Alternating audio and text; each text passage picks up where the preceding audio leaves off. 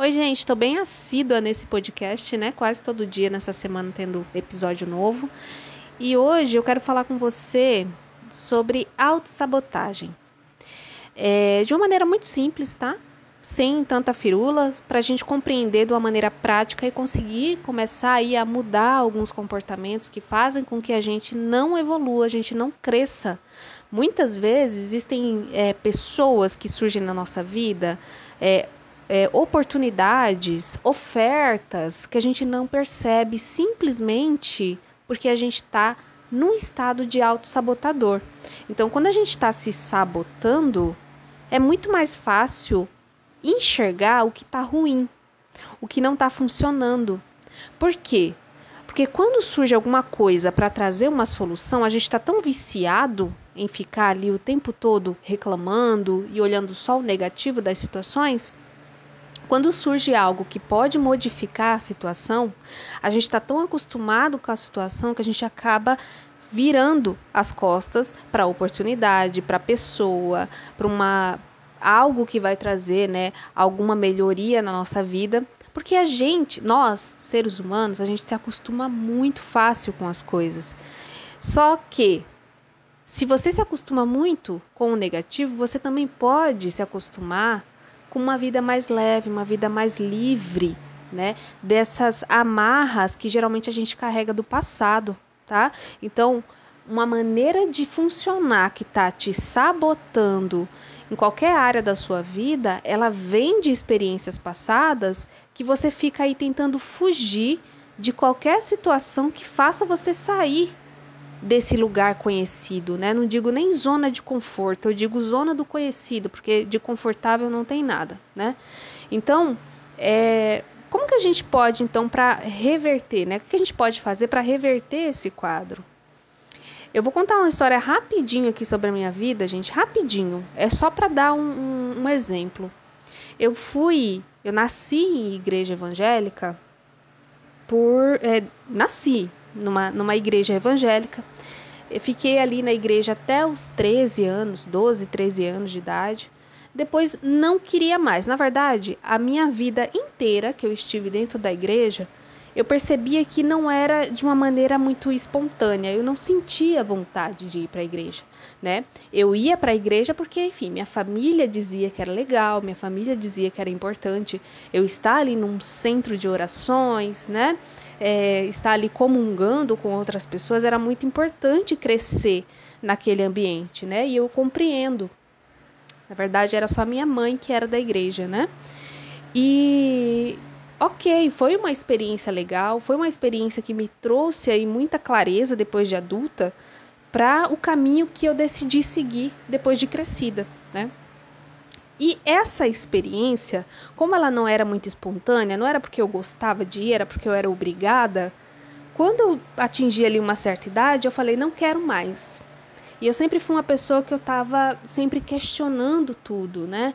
Quem é Deus? Por que, que Deus quer punir a gente quando a gente faz alguma coisa que ele considera errado? Ele não é tão bom, por que, que ele pune a gente? Então, isso sempre esteve presente, mesmo que inconscientemente. A Flávia adulta consegue enxergar esses questionamentos na Flávia criança agora, só depois de crescida, né? Só agora na, na, na vida adulta.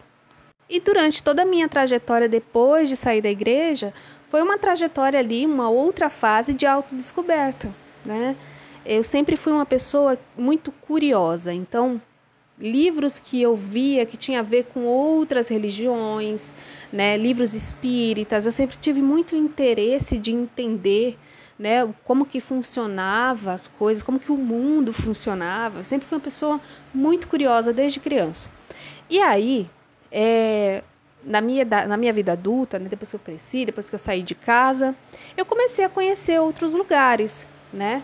Eu comunguei já ayahuasca, eu já, já tomei ayahuasca, eu já fui em algumas é, cerimônias, eu, enfim, dava de cara com livros que traziam né, uma expansão de consciência. E o que eu percebia muitas vezes é que esses livros e essas experiências novas que eu estava ali experimentando, é, trazia um certo medo, um certo, como se alguma coisa tivesse me puxando para trás, como se eu tivesse fazendo algo de errado só por ter o interesse de entender melhor aquilo ali, né? Aí eu comecei a entender de onde vinha isso. Vinha daquela coisa que nas igrejas evangélicas, que foi a única igreja que eu frequentei, tá, gente? Eu não fui, não fui em outras igrejas, outras religiões. Foi a igreja que eu frequentei, foi evangélica. E essa igreja que eu ia é, tinha muito essa coisa de Deus é acima de todos. Né? Acho que até um slogan aí de um do, dos candidatos à, à presidência, né? Deus acima de todos. E aí, essa, essas coisas, essas falas, esse jeito de, de interagir com Deus era, sempre foi muito estranho para mim. Nunca foi algo que me descia, sabe? Por que, que eu tô contando tudo isso, gente? Pra gente ir ali chegar na coisa da autossabotagem, tá? E quando eu dava de cara com alguns livros, ali folheava os livros, via que tinha um, um jeito diferente de interpretar a realidade, eu sentia medo. Eu sentia muito medo. Eu lembro até que eu comecei a ouvir o audiobook do o Kai Bailion. Não sei se vocês sabem, é, se vocês já ouviram falar nesse livro. E eu lembro quando eu estava ouvindo esse livro, esse audiobook, eu, eu ficava morrendo de medo. Eu morria de medo. E eu não entendia de onde que vinha aquele medo todo. Como assim? Eu tô com medo de um livro. O Kai Byron, se você já leu, ou se você já pelo menos deu uma folhada ali, ou enfim, ouviu alguém falar sobre esse livro, sabe que é um livro que transgride muita coisa, né? É um livro que traz muita expansão de consciência pra gente, ele traz as leis universais ali. E aí, com, ok, sentia o medo, ok, mas eu, né, ainda assim eu ia me permitindo experimentar, né, com medo mesmo, eu ouvia um pouquinho do audiobook, parava, né, quando estava muito insuportável. É, quando eu fui nas cerimônias de ayahuasca, em algumas cerimônias eu sentia muito medo, porque eu estava acessando coisas ali que até então eu não, não tinha noção estava expandindo na prática ali, né, a minha consciência, o meu olhar sobre as coisas. E conforme eu ia experimentando, pessoas iam chegando para mim, falava alguma coisa e eu, caramba, que interessante o que essa pessoa falou. Nossa, que legal essa interpretação, né, dessa pessoa. Nossa, que pessoa diferente. Então, iam surgindo situações, pessoas, até as decepções, era algo que eu ficava curiosa, assim, caramba, que coisa, né?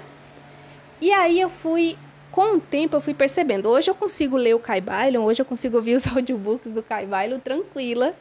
E aí eu comecei a observar que o medo que eu sentia quando eu acessava novas formas de interpretar a realidade que não tinham a ver com os dogmas da igreja que eu tinha crescido ali dentro, esse medo era autossabotagem. Sim, se você quer reconhecer como que o seu corpo é, como que ele conversa com você nos momentos que você está se auto-sabotando, naqueles momentos que você percebe uma oportunidade muito legal, percebe que ele sente medo. O seu corpo fica encolhido, o seu corpo fica querendo que aquilo não aconteça, mesmo que seja a melhor coisa do mundo. E era exatamente isso que acontecia comigo quando eu acessava novas formas de olhar para minha vida, novas formas de olhar para o mundo ao meu redor, né? E aí, gente, é, é muito louco isso, porque a gente vai perdendo tantas oportunidades. Eu perdi oportunidades de emprego, de parcerias. Eu perdi a oportunidade de quê? De experimentar coisas novas, de viajar. Por quê? Porque eu tinha medo de que eu não desse conta daquele novo jeito de interagir com o mundo, né? Eu até mandei um áudio agora de manhã. Estou gravando na quinta-feira, mandei o um áudio na quinta de manhã agora para as meninas do grupo sobre a jornada que vai acontecer, né? Esses 21 dias de tratamento energético, que é envios diários ali da, com a energia da DNB. E eu comentei com as meninas, né? Às vezes a gente se auto-sabota porque a gente está mais acostumada com o que é ruim do que com uma nova realidade, porque a nova realidade que não está ali com aquele, aquela situação negativa nela, é algo novo. E a gente tem medo do novo, a gente tem medo do desconhecido. Quem vai ser você se você conseguir se curar daquela doença? Quem vai ser você se você conseguir curar aquela ansiedade? Quem vai ser você se você conseguir ir para um emprego ou um cargo melhor do que você está hoje? Né? Quem vai ser você se você conseguir. Gente, tem gente que tem medo de ter dinheiro, mesmo que fale que gosta de dinheiro, mas tem gente que tem medo, porque não vai saber o que fazer com aquilo tudo, com aquela nova realidade. Tudo isso é muito inconsciente, por isso que a gente se sabota, porque a gente não está atento, a gente está muito distraído, né? E, enfim, gente, essa era a mensagem de hoje. Observa aí, saia da distração, vê se você não está se auto-sabotando sempre que alguma coisa nova quer se manifestar na sua vida, né?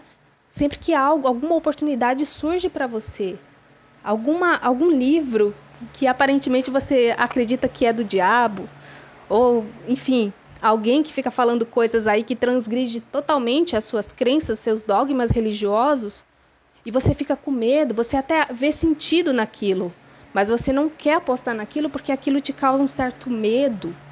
E era exatamente isso que eu sentia quando eu estava ali diante de uma nova maneira de interpretar a minha realidade e, portanto, conseguir avançar e evoluir nela né? É isso, gente. Espero que tenha feito sentido para você. Se você quiser participar da nossa, do nosso tratamento energético diário de 21 dias com a energia da DNB, eu vou deixar o link aqui embaixo para você entrar em contato comigo e eu vou ficar muito feliz com o passo que você vai dar a favor da sua evolução, do seu crescimento, da sua melhoria contínua, né? Porque envios energéticos diários, gente, ele é, é muito prático, você não precisa parar sua vida para se dirigir para algum lugar para receber esse tratamento. Você está ali fazendo suas coisas e você está recebendo o tratamento diário. Né? E são dois envios diários com a energia da DNB.